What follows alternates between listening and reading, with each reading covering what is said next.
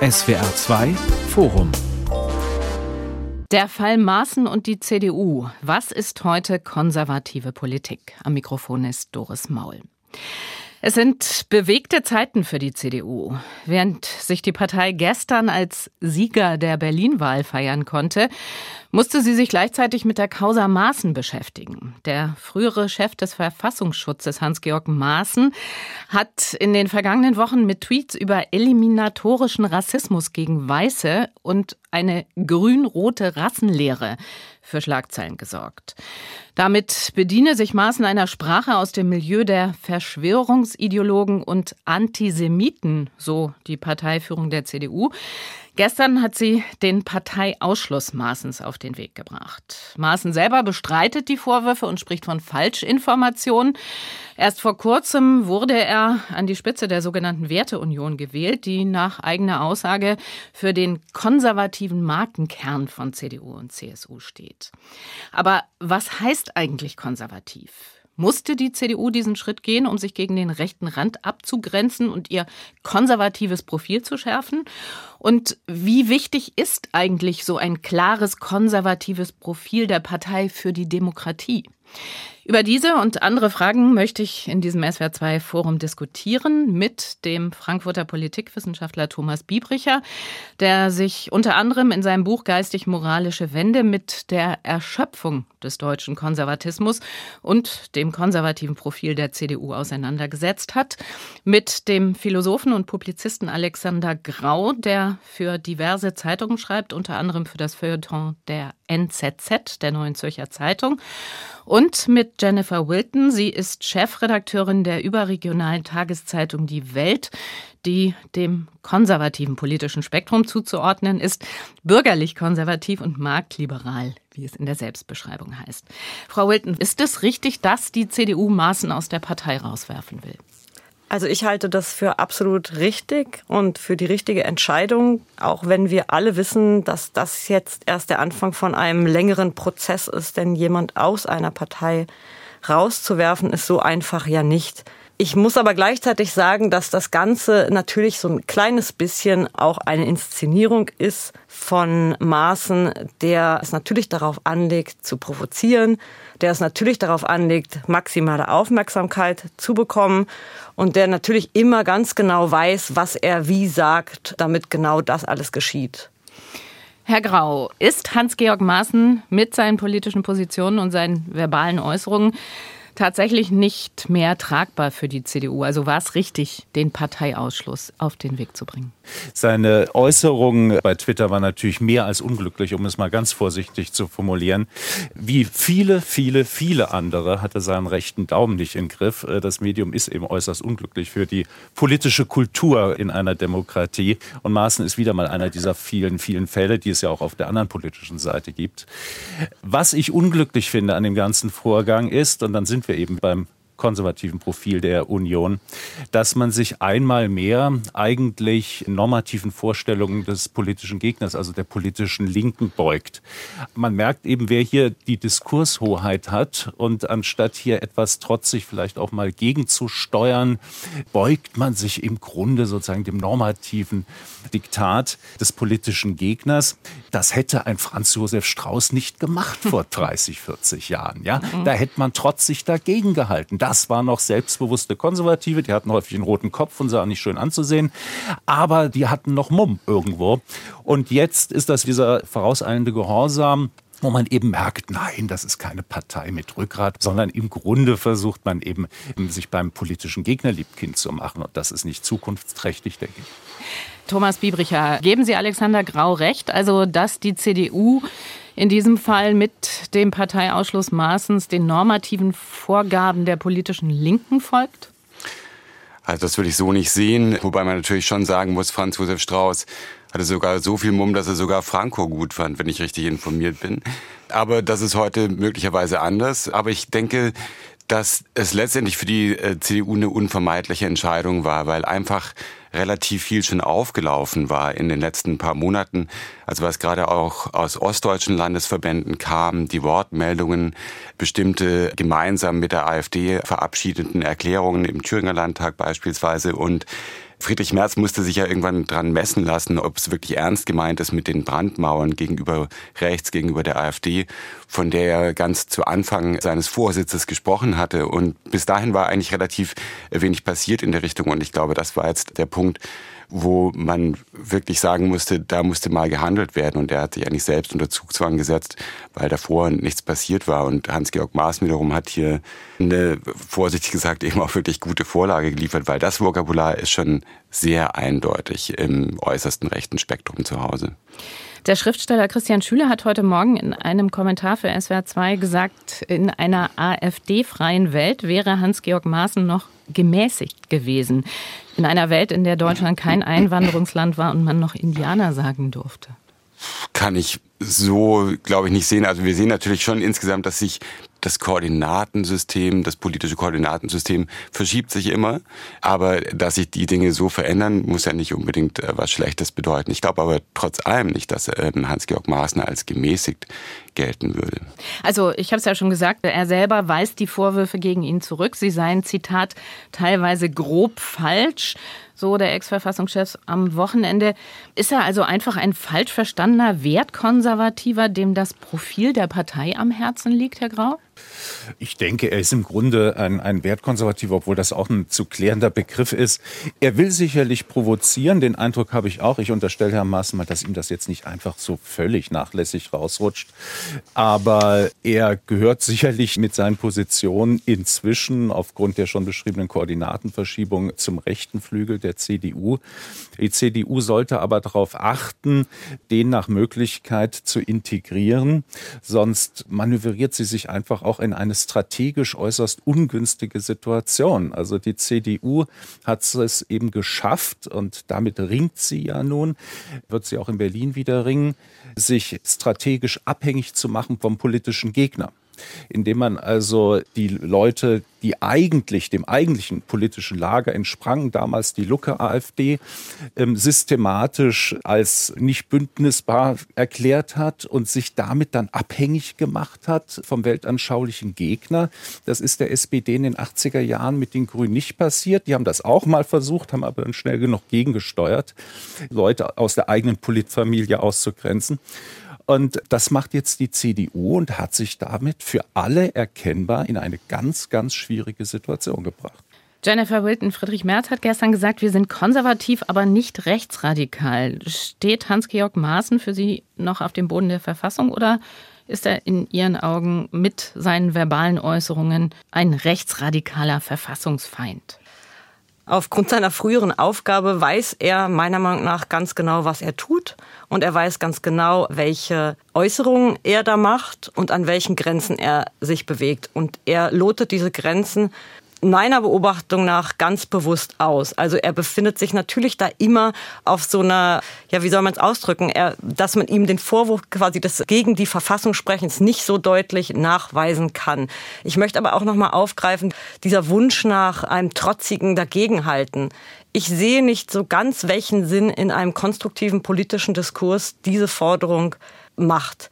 Ich sehe da jemanden, der wirklich absichtlich provoziert und der genau diese Debatte, also so könnte man es vielleicht dann doch sehen, der genau diese Debatte, dass man quasi den politischen Gegner nach dem Mund redet, der genau das möchte und damit im Grunde genommen seiner eigenen Partei und auch dem Konservatismus schadet.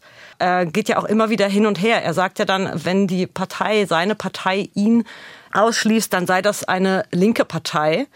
Ganz offensichtlich möchte er aber in dieser linken Partei im Moment bleiben, denn er hat ja den Ausschluss abgelehnt. Also er geht da immer wieder hin und her. Dann sagt er, er wünscht sich eigentlich die Ära Adenauer zurück, also irgendwie den Übervater Adenauer. Und wenn ich daran denke, als jemand aus einer anderen Generation, dann sehe ich ein Deutschland, ein Konservatismus und auch eine CDU vor mir, von der ich nicht sicher bin, ob man sich das zurückwünscht und wie zeitgemäß das ist. Dem würde ich einfach nur noch mal hinzufügen, dass also Herr Maaßen macht doch so den typischen Two-Step, den wir vom rechten Rand kennen, nämlich erstmal provozieren mit einer bestimmten Äußerung und dann eben ganz klassisch zu sagen, aus dem Zusammenhang gerissen, falsch verstanden, war alles nicht so gemeint, zurückrudern.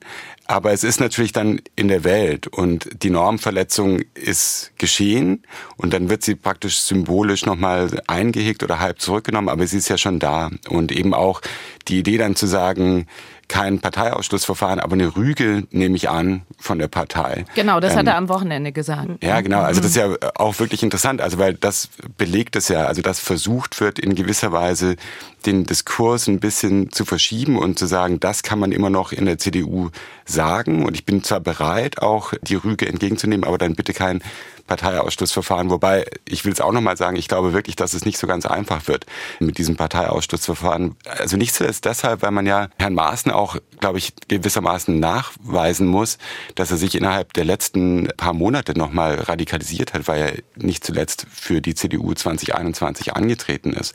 Und als Direktkandidat für die CDU in Thüringen. Ganz genau. genau. Und das muss man dann, also dann würde die Frage aufkommen, warum hat man es damals eigentlich zugelassen? Warum hat man damals eigentlich das Platzett gegeben, dass er sogar für die Partei in Wahlen antritt und nicht einfach nur Mitglied ist oder so. Ja, und ich habe es ja auch schon gesagt, er ist Ende Januar dieses Jahres zum Chef der Werteunion gewählt worden. Und Maaßen selber sagt, die Ziele der Werteunion stünden eindeutig in Einklang mit den Zielen der CDU. Ist das so, Herr Grau? Die Werteunion hat ein sogenanntes Manifest veröffentlicht, wie alle Manifeste veröffentlichen neuerdings. Und wenn man da reinschaut, nun gut, da findet man die üblichen äh, Stichworte dessen, was man so gemeinhin wohl als konservativ versteht. Also man ist irgendwie für die christlichen Werte, man ist irgendwie patriotisch, man ist natürlich für die Demokratie und gegen übermäßige Zuwanderung, man ist für Schuldenabbau etc. etc. etc. Also da ist jetzt erstmal in der Programmatik oder in diesem Manifest, das man veröffentlicht hat, nicht nichts besonders Radikales zu sehen. Das ist weitestgehend, glaube ich, CDU-Mainstream. Und man müsste jetzt höchstens auf einzelne Äußerungen einzelner Werteunionsmitglieder abheben. Aber das soll jetzt hier nicht der Maßstab mhm. sein, sondern wenn man sich so die Programmatik zur Grundlage nimmt, sehe ich jetzt erstmal keine weiteren Probleme. Die Werteunion nimmt ja für sich in Anspruch, also 4000 Mitglieder sind es, glaube ich, mhm. momentan, nimmt für sich in Anspruch, den konservativen Markenkern der CDU, CSU zu vertreten. Was ist der konservative Markenkern der CDU-CSU? Naja, das Problem hier in dem Fall ist natürlich, dass es diesen konservativen Markenkern vielleicht in dem Sinne nie wirklich gab. Also die CDU war eben immer auch eine konservative Partei, aber als sie nach dem Krieg gegründet wurden, eben vor allen Dingen ein Sammelbecken für alle möglichen. Für Wirtschaftsliberale, für sozialpolitisch angehauchte Katholiken, also für, für ein ganz buntes bürgerliches Lager. Und dieses klassisch konservative oder gar nationalkonservative Element älterer Strickart war immer auch ein Element. Aber jetzt zu sagen, was wirklich der Markenkern war, dann kommt man vielleicht eher dahin, worum ging es denn der Union? Weshalb war sie erfolgreich? Nun ja, weil man irgendwie die Sicherheit und vor allen Dingen den Wohlstand von Wirtschaftswunder Westdeutschland gesichert hat. Also etwas giftig könnte man sagen. Der Markenkern der CDU war immer so eine gewisse Wohlstandsbiederkeit und die eben zu sichern für den großen Teil der Bevölkerung. Klingt jetzt etwas despektierlich, aber ich glaube, das ist im Kern das Erfolgsrezept der Union gewesen. Und das war nie in dem Sinne jetzt eine konservative Partei, wie wir es vielleicht aus anderen Ländern kennen.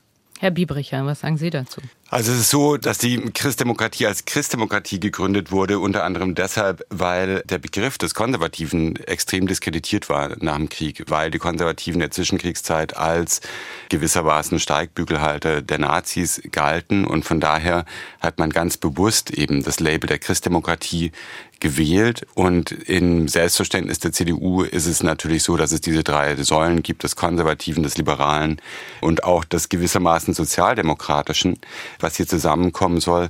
Wie es Frau äh, Wilton schon angedeutet hat, ich glaube, die Nachkriegs-CDU war noch nicht so extrem liberal. Da gab es ordoliberale Elemente, was die Wirtschaftspolitik angeht, aber gesellschaftspolitisch war da noch einiges nachzuholen an Liberalität. Und auf heute bezogen würde ich nur darauf hinweisen, also man darf auch, glaube ich, heute nicht oder die CDU würde einen Fehler machen, wenn sie sich als rein konservative Partei verstehen würde. Denn äh, damit gibt sie de facto ihren Charakter oder ihren Anspruch als Volkspartei auf. Weil dann mauert man sich ein bei 25, maximal 30 Prozent. Ich weiß nicht, ob es überhaupt noch mal darüber hinausgeht, aber damit gibt man wirklich den Anspruch, Volkspartei zu sein, auf, wenn man sich als explizit konservative Partei verstehen würde.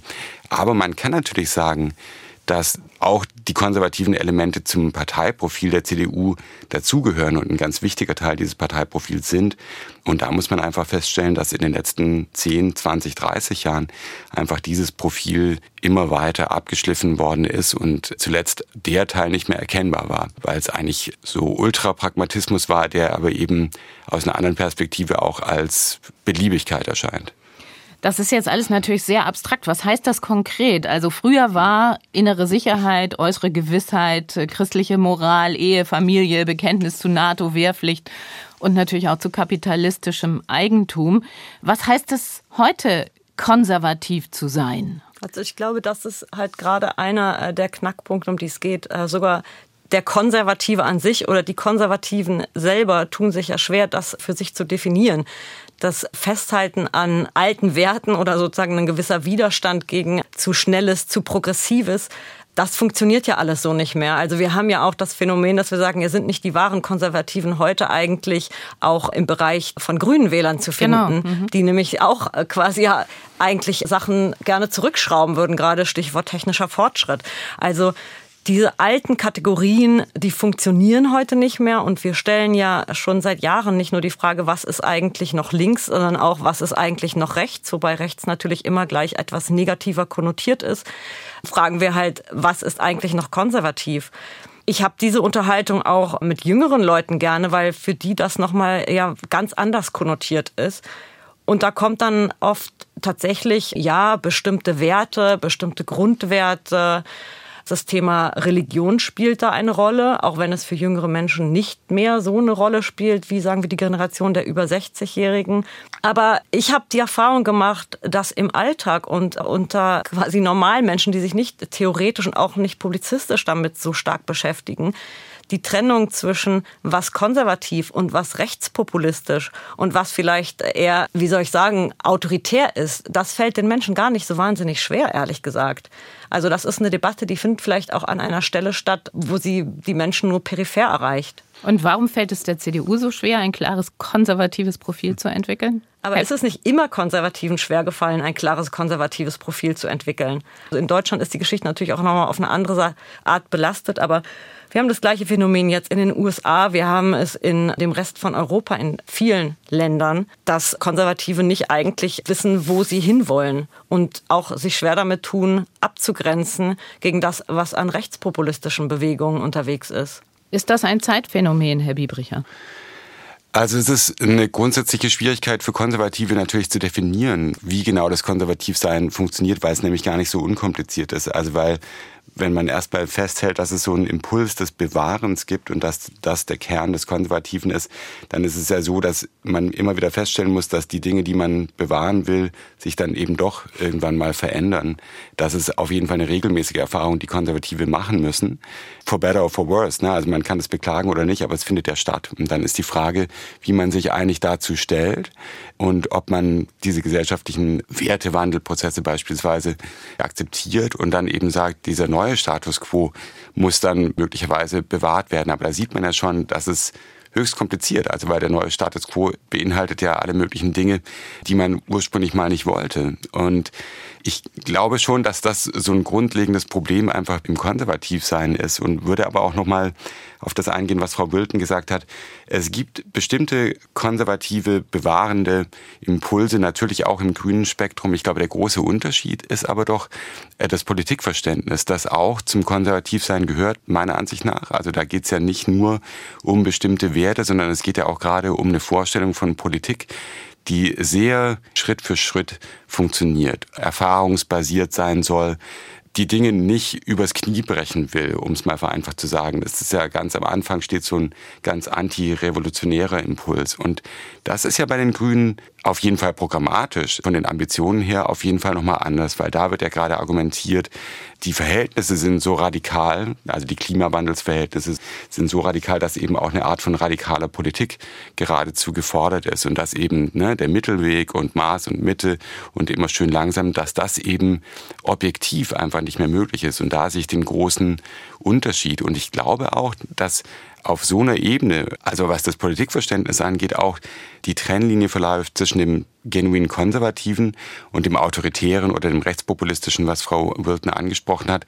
Denn das muss man ja sehen. Die AfD-Leute wollen ja nichts bewahren. Die wollen ja erstmal eigentlich umstürzen. Die wollen ja eigentlich erstmal das System auseinandernehmen, um dann, was weiß ich, irgendeine ultrakonservative neue Welt aufzubauen, wo gesagt wird, das System ist so kaputt und korrupt, dass es eigentlich beiseite geräumt werden muss erstmal. Mhm. Also ich glaube, diese Unterscheidung, die Sie gerade getroffen haben, ist eine ganz wichtige und damit lässt sich auch eine Menge erklären. Und ich glaube, um auch auf die CDU konkret zurückzukommen, wenn es ihr gelänge, die Art des Politikmachens und Vermittelns, wie es eben beschrieben wurde, zu vermitteln, dann wäre sie schon einen ganzen Schritt weiter. Ich habe nicht das Gefühl, dass es ihr im Moment gelingt. Der Fall Maaßen und die CDU. Was ist heute konservative Politik? Das ist unser Thema im SWR2 Forum mit dem Frankfurter Politikwissenschaftler Thomas Biebricher, dem Philosophen und Publizisten Alexander Grau und der Chefredakteurin der Tageszeitung Die Welt Jennifer Wilton. Also jetzt wollen wir den Alexander Grau auch noch mal ins Gespräch reinholen. Herr Grau, ich sagte eingangs, Sie schreiben viel für, auch fürs Feuilleton der NZZ. Und äh, Sie haben unter anderem einen Artikel dort geschrieben, Lob auf den Konservatismus. Und da beschreiben Sie den konservativen Zeitgenossen, die konservative Zeitgenossin eher als traurige Gestalten. Dem Konservativen hafte etwas Clowneskes an, schreiben Sie da. Seine Orientierung am tradierten, beständigen, überlieferten sei auch jenseits der Politik zu Unwerten avanciert. Das heißt, konservativ sein, sagen Sie damit, ist eigentlich eher out?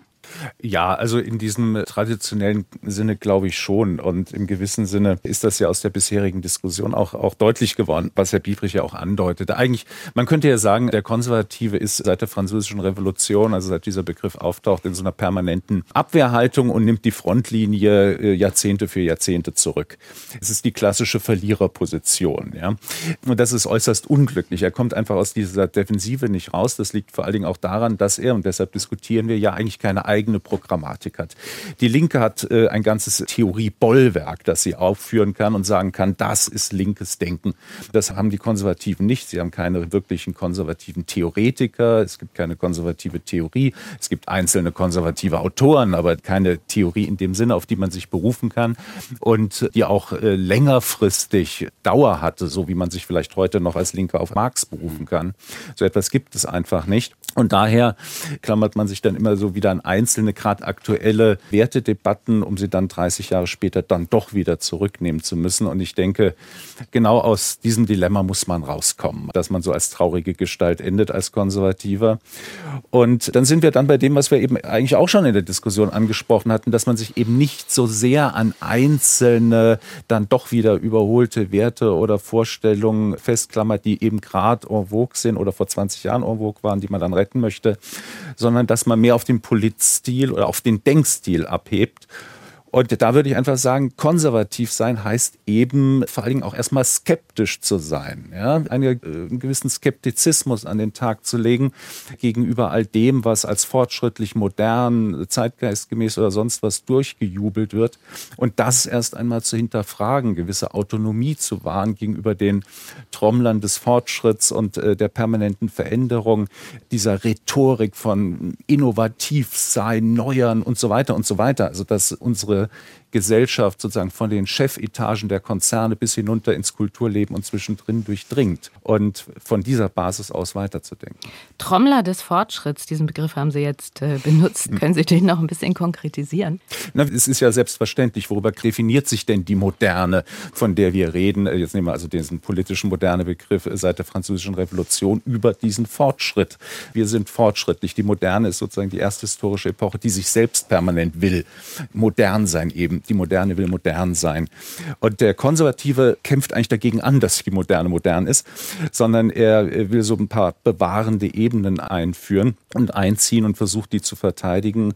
Und das funktioniert nun also nicht, weil wir tatsächlich dieses Fortschrittsdenken eben nicht irgendwie punktuell haben in der technischen oder in der wissenschaftlichen Entwicklung, sondern als Grundideologie dieser Zeit. Ja, vom Stadttheater, das fortschrittlich sein will, bis zum Konzern, der auch fortschrittlich sein will. Und diesem geschlossenen, diesem geschlossenen Fortschrittsnarrativ sich entgegenzustellen, ist sehr, sehr schwierig.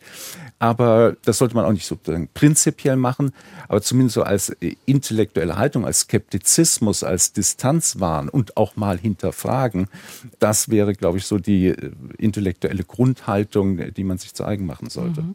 Also wenn wir bei Distanzwahren mal bleiben, beziehungsweise das aufgreifen, damit verbunden ist ja wiederum Abgrenzung. Und damit verbunden ist für mich die Frage, wie wichtig ist ein Feindbild für die konservative Identität der Partei. Also es wurde jetzt ja auch schon verschiedentlich gesagt, wenig originäre programmatische Inhalte. Ist ein solches Feindbild möglicherweise sogar wichtiger als eigene Inhalte? Also ich finde ehrlich gesagt den Feindbildbegriff schwierig. Da sind wir auch wieder so ein bisschen beim Anfang mit dem Trotz. Ich glaube, dass Selbstbewusstsein besser ist als Trotz und eigene Ideen wichtiger als die Ideen der anderen zu diskreditieren. Wozu soll das führen? Also zu welcher Art von konstruktiven politischen Diskurs soll das führen? Und ich würde vorschlagen, wir sprachen jetzt vom Trommler des Fortschritts. Ich könnte mir etwas vorstellen unter dem Begriff Moderator des Fortschritts, den vielleicht der konservative einnehmen könnte. Schon einigen festen und klaren Werten im Hintergrund und durchaus mit dem beschriebenen Skeptizismus, das mhm. zu betrachten, was da ist und es in gewisser Weise zu moderieren. Also schon auch durchaus die Sicherheit zu vermitteln, dass hier jemand selbstbewusst sitzt und das in den Griff bekommt. Und das halte ich für weitaus wichtiger, als was heutzutage sowieso viel zu sehr um sich greift, die Diskreditierung des politischen Gegners. Ja, sehr konstruktiver Vorschlag. Moderator des Fortschritts. Wenn es nach dem Mainzer Historiker Andreas Röder geht, gibt es eben sehr wohl ein Feindbild. Röder hat das konservative Netzwerk, äh, diesen Think Tank Republik 21 gegründet und der sagt, die CDU müsse sich weniger gegen rechts abgrenzen als gegen die woke Identitätspolitik. Ich habe hier mal ein Zitat mitgebracht. Diese Auseinandersetzung nicht zu führen, käme einer Kapitulation christdemokratischer Politik gleich, schreibt Röder in einem Artikel für die Frankfurter Allgemeine Zeitung. Nicht die bürgerliche Reaktion, sondern woker Aktivismus führt zur Spaltung der Gesellschaft. Herr Biebricher, stimmen Sie ihm zu? Nee, dem würde ich nicht zustimmen. Wenn ich aber noch einmal ganz kurz zur Analyse von Herrn Grau äh, zurückgehen darf, bevor ja. ich darauf antworte. Weil, also das, das ist ja eine Diagnose. Ich würde einen anderen Aspekt vielleicht nochmal anführen, was die Problematik des Konservativen angeht. Also erstmal ist es so, glaube ich, dass es ja nicht einen endlichen Bestand an konservativen Positionen gibt, von denen dann immer mehr geräumt werden, sondern die Welt verändert sich und daraus ergibt sich ja die Möglichkeit, sich neu auch konservativ zu positionieren. Es entwickeln sich ja neue Phänomene, technologische Phänomene beispielsweise, wo man mit einer guten konservativen Skepsis eben auch tatsächlich sich das angucken kann und möglicherweise auch auf Distanz dagegen sein könnte. Ich glaube, das Problem für Konservative, wenn wir jetzt einfach mal die Christdemokratie als Beispiel nehmen, besteht darin, dass es sehr schwierig ist, konservativ zu sein, wenn man auf der anderen Seite eben so begeistert ist von Kapitalismus getriebener Innovation.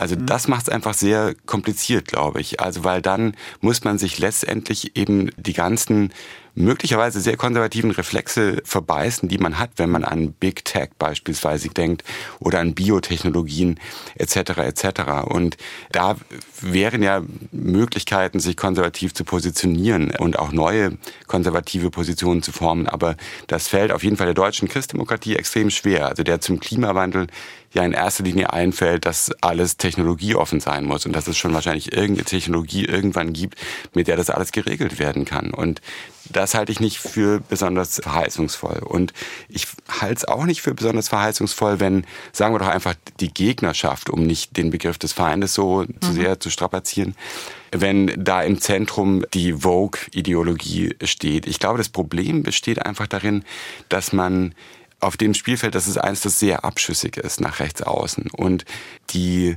Kritik an der Vogue-Ideologie, sich darin noch zu unterscheiden, von Positionen, wie sie eben bei AfD und anderen vertreten werden.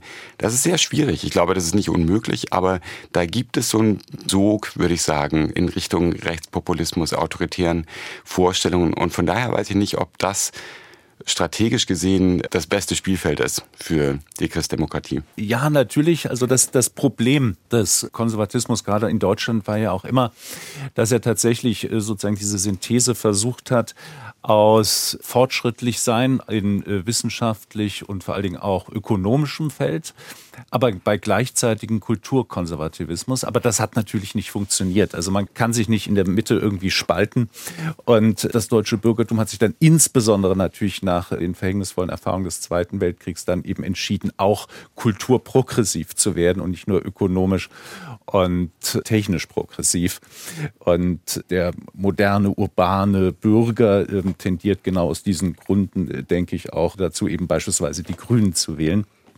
Aber zurück äh, zu der zweiten Frage, Wokeness, Abgrenzung, was Andreas Röder ins Spiel gebracht hatte. Ich glaube, er spielt da auf einen ganz wichtigen Punkt an, dass die CDU es nämlich aus den jetzt schon beschriebenen Gründen immer versäumt hat, in die, ich nehme jetzt mal eine steile Vokabel, ja, in den Kulturkampf zu gehen. Man hat sich immer brav quasi als ökonomisch kompetent äh, dargestellt, als Pragmatiker der Macht, auch als außenpolitisch kompetent. Aber in vielen Auseinandersetzungen, dann auch in Koalitionen, hat man dann sozusagen diese weichen Themen immer vernachlässigt. Das hat, hat auch was mit der Kultur der Partei zu tun. Also der klassische Jungunionist, der studiert ja BWL, der will irgendwie was anderes machen, der beschäftigt sich mit Finanzpolitik oder so etwas dann später in der Partei. Und man hatte nie so den Blick für diese weichen kulturellen Themen. Und die hat man dann ganz schnell dem politischen Gegner überlassen mit den Folgen, die wir jetzt haben. Und ich glaube, Andreas Röder hat begriffen, dass das ein schwerer, schwerer Fehler war und dass man da tatsächlich in die Konfrontation muss. Und ich glaube auch, man darf auch auch ruhig in die Konfrontation. Denn diese Illusion der großen Volkspartei, ich glaube, das ist sowieso vorbei. Also auch die CDU wird keine 40 Prozent mehr bekommen. Das Spektrum, das differenziert sich aus. Und jetzt noch zu meinen, man könnte wieder irgendwie alle unter einen Hut bringen, wie zu Helmut Kohls Zeiten. Ich glaube, das ist sowieso eine große Illusion, sondern man muss sich dann schon positionieren, auch auf die Gefahr hin, dass man dann vielleicht liberalere Kräfte verschreckt, aber dass man dann zumindest einen halbwegs formulierbaren äh, Markenkern entwirft, das darf nicht daran enden, dass man sich quasi nur über Ressentiments definiert. Ja, das ist ja klar. Aber dass man doch auch auf diesen etwas weicheren Politikthemen sich klar positioniert und eben dann auch politisch versucht, dagegen anzugehen. Hm, aber diese möglichen Perspektiven, also auf der einen Seite das von der Frau Wilton vorgeschlagene Moderator des Fortschritts sein und in den Kulturkampf ein einsteigen, das sind natürlich schon Wege, die völlig in eine unterschiedliche Richtung weisen, oder? Ja, selbstverständlich.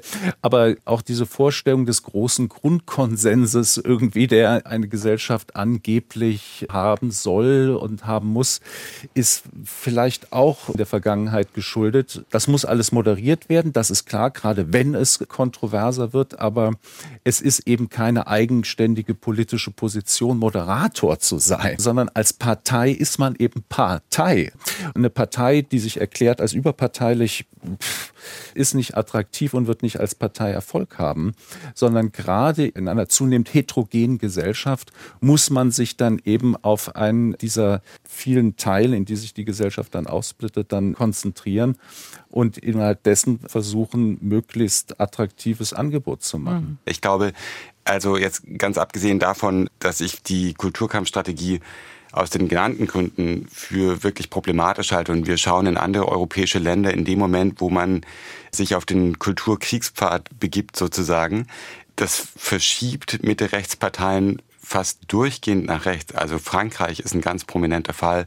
Großbritannien ist auch ein prominenter Fall. Also da ist die ganze Brexit-Diskussion natürlich noch dazwischen geschaltet, aber die nimmt ja auch irgendwann eine ganz kulturalistische Gestalt an, wo es ums Englischsein geht, in Abgrenzung zum Europäischsein. Das ist alles mit Migrationsfragen natürlich noch überladen. Ich glaube, möchte. um das ganz kurz zu ergänzen, tatsächlich wollte ich gerade das Gleiche einwenden. Tatsächlich auch reicht ja schon der Blick in die USA, wo man sieht, dass eben dieser Kulturkampf zu überhaupt gar nichts führt, außer dass beide Seiten im Grunde immer extremer werden und sich immer mehr bekämpfen. Die Inhalte bleiben da dann doch irgendwann dahinter zurück. Und wenn ich noch eins hinzufügen darf, wenn es doch wirklich so ist, dass es diese Aufsplitterung des Parteienspektrums gibt, wie Herr Grau annimmt, und dafür spricht ja wirklich vieles, dann ist doch eine ganz wichtige strategische Frage für die Christdemokratie, mit wem koaliere ich denn? Denn Alleinherrschaft von einer Partei wird es nicht mehr geben, gibt es natürlich in der Demokratie sowieso nicht.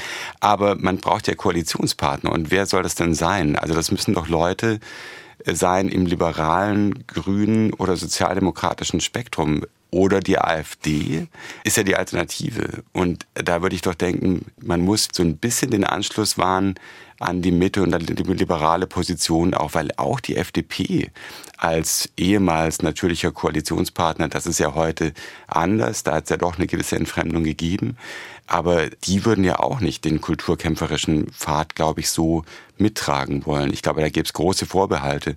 Von daher selbst wenn man es nicht auf der inhaltlichen Ebene jetzt problematisch findet, rein aus strategischer Perspektive, würde ich dem nicht unbedingt zuraten. Und um tatsächlich auch auf sehr konkrete politische Themen zu kommen, auch da würde ich zurückgreifen auf diese Idee des Moderators, des Wie eines politischen Diskurses. Und wenn man sich dann zum Beispiel anschaut, nur ein Beispiel aus letzter Zeit, über das es ja viel Aufregung gab, den Begriff von Friedrich Merz, einfach überlege gerade, ob ich ihn wiederholen möchte, der hier nur diskutiert wird als, als Reaktion auf die Silvester. Genau, der Pascha-Begriff. Den greifen wir dann auf, wieder als Diskussion. Die Linken greifen ihn an. Es wird zu einem Riesenthema.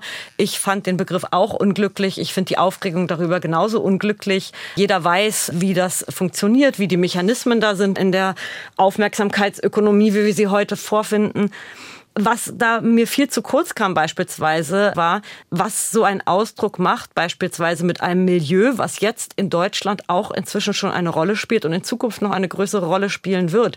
Nämlich sozusagen ein vom Ursprung migrantisch geprägtes Aufsteigermilieu, potenziell ja durchaus Wähler für die CDU, die viele Werte tatsächlich auch teilen und die durchaus zum Beispiel erwarten, dass eine Migrationspolitik gemacht wird, die ohne zu diskriminieren, aber auch Grenzen aufzeigt. Also das haben mir Unterhaltungen immer wieder gezeigt. Ich verstehe nicht, warum eine Partei wie die CDU sich nicht da mehr inhaltlich fokussiert, eine klare Position bezieht, aber aufhört, damit zu zündeln, bestimmte Begrifflichkeiten hinzuwerfen. Ist das Angst, also Abgrenzung nach rechts muss unbedingt sein und das wird dann aber auf eine verquere Art und Weise in Angriff genommen? Im Grunde genommen schon an einigen Stellen. Also es ist eine gewisse Unsicherheit. Ich glaube, da drückt sich eben auch diese Unsicherheit aus. Es gibt sicherlich auch Mitglieder der CDU, für die nicht ganz klar ist, wo ihre eigene Abgrenzung gegen Rechtspopulisten ist. Das möchte ich nicht ausschließen. Aber ich glaube, eine Vielzahl der Äußerungen, die dann auch extrem kritisiert worden, gerade von links, sind halt einfach auch mal so flapsig dahingesagt und nehmen halt populistisch gerade mal irgendwie ein bisschen was mit aus Mangel an irgendwie anderen diskursiven Strategien. Und ich glaube, das funktioniert einfach nicht. Wenn wir nochmal bei der Person Friedrich Merz bleiben, der ist ja 2022 als Parteichef angetreten mit der Absicht, die Wahlergebnisse der AfD zu halbieren. Und äh, tatsächlich konnten wir Anfang vergangener Woche lesen und hören, die AfD erfreut sich zehn Jahre nach ihrer Gründung bester Gesundheit. Ganz offensichtlich hat die Parteiführung der CDU da was unterschätzt, beziehungsweise Friedrich Merz hat sich überschätzt. Ja, ich glaube aber auch die Aussage, hat er schon vor einer ganzen Weile auch zurückgenommen. Zu Recht, glaube ich, weil so diese Vorstellung, dass die AfD nach wie vor eben so versprengte Konservative beherbergt, die früher eben CDU, CSU gewählt haben und denen das dann alles nicht konservativ genug war. Also das überzeugt mich nach den diversen Mutationen der AfD über die letzten Jahre mhm. nicht mehr. Und ich glaube, das hat auch Friedrich Merz zu Recht gesehen, dass man hier nicht versuchen muss, die Leute zurückzuholen sozusagen, die waren, glaube ich, nie da. Das ist keine wirklich gute Strategie. Und ich glaube, was man jetzt sehen muss, und ich glaube, das ist eine Hoffnung gewesen, die es lange Zeit gab, bei der CDU und natürlich auch bei anderen Parteien, ist, dass die AfD in so eine Radikalisierungsspirale reingerät, wo sie sich letztendlich selbst zerlegt. Ja, dann doch die Frage, ist Friedrich Merz grundsätzlich der Richtige, um die Abgrenzung der CDU nach rechts erfolgreich zu eigentlich hatte ich gedacht managen, aber dann begreife ich mal den Begriff auf moderieren, zu moderieren, Frau Wilton. Ich würde sagen, er ist zumindest nicht der Falsche. also es läuft immer wieder auf dieses Thema hinaus und ich glaube, die CDU muss auf ein anderes Thema kommen. Also wer die AfD wählen will, wählt lieber das Original als jemanden, der ihnen so auch ein bisschen AfD verspricht. Und ich glaube auch, die CDU sollte niemandem ein bisschen AfD versprechen. Sie sollte andere Versprechen machen und die dann auch konsequent verfolgen. Also ich halte sehr viel von einem gewundenen konservativen Selbstbewusstsein, aber eben weniger von einem Trotzanteil dabei. Das heißt nicht, dass man nicht entschieden auftreten soll und auch mal ruhig in eine Konfrontation mit dem, der politisch auf der anderen Seite steht, geht. So eine Art ruhiges, rationales Widmen einer Politik fände ich schon angenehm in dem Zusammenhang. Herr Grau, Sie sind sehr still geworden. ich höre mit Interesse zu. Nein, ähm, es zeigt sich ja immer wieder, dass bei der CDU damals vor zehn Jahren, als diese Lucke AfD an den Start ging, eben ein großer Fehler gemacht wurde, strategisch. Ja, wir reden jetzt nicht über inhaltliche Fragen. Damals waren es eben noch ein Großteil auch Leute oder Wähler aus, aus der Union. Und man hätte dann eventuell heute einen bürgerlichen, im allerweitesten Sinne schwammiger Begriff, aber also so einen wirtschaftsliberalen bis vielleicht tatsächlich nationalkonservativen, aber irgendwie liberal, bürgerlich, konservativen Block, der tatsächlich eine Strategie strategische Mehrheit hätte in diesem Land teilweise nach wie vor. So aber sieht die CDU sich in einer strategisch wirklich verhängnisvollen Situation, im Grunde nämlich nur mit der SPD oder den Grünen koalieren zu können. Und da schärft man dann nicht sein Profil. Und auch diese Debatte, die wir führen, der politische Gegner von Herrn Merz ist ja nicht Herr Maaßen, der heißt Robert Habeck. Man muss sich nur mal dran erinnern. Ja, also da, da werden einfach auch Diskussionen geführt, wo man eigentlich sagen müsste, nein, also eine selbstbewusste Partei führt die ja gar nicht. Also das erledigt man irgendwie anders. Aber die großen Linien geraten, glaube ich, so ein bisschen aus dem Blick. Und das schadet der CDU. Und um die Frage zu beantworten, ja, im Prinzip wäre Herr Merz wohl oder ist, ist er es, glaube ich, auch. Natürlich holt er keine AfD-Wähler zurück. Dafür stellt er auch für Teile, gerade auch in Ostdeutschland, denke ich, der AfD ein klassisches Feindbild da, so mit seiner Biografie. Das war nicht zu erwarten und das hat auch nicht funktioniert und verwundert auch nicht. Aber ich glaube nach wie vor, dass er im Prinzip diesen schwierigen Balanceakt vielleicht in der Lage ist zu gestalten. Also zum Schluss möchte ich unbedingt noch die Frage klären, warum ist das, worüber wir bislang diskutiert haben, nämlich ein klares konservatives Profil der Christdemokraten, warum ist das eigentlich so wichtig, beziehungsweise andersrum, welche Folgen hat die Erschöpfung des christdemokratischen Konservatismus für das demokratische System? Warum brauchen wir den Konservatismus überhaupt noch? Ich glaube, es ist wichtig, dass man solche Akteure hat, die politische Energien, die es im rechten Spektrum gibt, ein Stück weit binden können. Und wie so eine Mitte-Rechts-Partei agiert, entscheidet, glaube ich, letztendlich darüber, wie eben tatsächlich also der unweigerlich sich vollziehende Fortschritt als Bedrohung empfunden wird, ob dagegen Ressentiments geschürt werden oder ob es eine halbwegs konstruktive Umgangsweise damit gibt. Und das können, glaube ich, letztendlich eben nur christdemokratische, gemäßig konservative Parteien leisten. Herr Grau, was verschreiben Sie der CDU, damit sie ein konservatives Profil entwickeln kann? Also das eine ist der schon von mir sogenannte Skeptizismus gegenüber diesem Fortschrittsmantra. Aber man darf natürlich auch nicht in der Rolle des Verhinderers bleiben. Das ist eben diese unglückliche Position, die ja schon im Namen Konservatismus liegt. Man muss auch eine eigene Vision entwickeln. Das ist ja immer dieses paradoxe Dilemma, eine konservative Vision zu entwickeln, wobei Konservative sich ja immer darüber definiert haben, gerade nicht visionär sein mhm. zu wollen. Aber das braucht man eigentlich. Linke wissen immer ganz genau, wie die Gesellschaft der Zukunft aussehen soll. Man muss eigentlich den Menschen erzählen können, da wollen wir hin, das ist die Gesellschaft, die wir wollen. Und nicht einfach immer nur zu sagen, wir wollen was verhindern oder wir wollen das, was die Linken machen, nur eben zehn Jahre später. So wird man nicht weiterkommen. Frau Wilton, Sie haben das letzte Wort. Warum brauchen wir den Konservatismus noch? Und was bedeutet das für die Profilschärfung der CDU? Ich würde sagen, Konservativismus ist oft weniger Programm als Gefühl. Und ich glaube, dass dieses Gefühl schon viele Menschen in Deutschland bewegt und dass eine Partei, die ihnen mit diesem Gefühl ein Zuhause gibt, große Chancen hat. Ich glaube, dass der konservative Gedanke und das konservative Gefühl für weite Teil der Bevölkerung einfach ein Lebensgefühl ist, was auch Ausdruck finden muss in der Politik, die in einem Land gemacht wird. Weil wenn nicht, dann? Wenn nicht, gibt es tatsächlich natürlich die Gefahr, dass sie sich in ein ja, populistischeres Zuhause suchen, ein rechteres Zuhause suchen. Das war das SWR2 Forum der Fall Maaßen und die CDU. Was ist heute konservative Politik? Mit dem Politikwissenschaftler Thomas Biebricher von der Universität Frankfurt, mit der Chefredakteurin der Tageszeitung Die Welt, Jennifer Wilton, und mit dem Philosophen und Publizisten Alexander Grau. Ich bin Doris Maul, bedanke mich für Ihr Interesse und wünsche noch einen schönen Abend.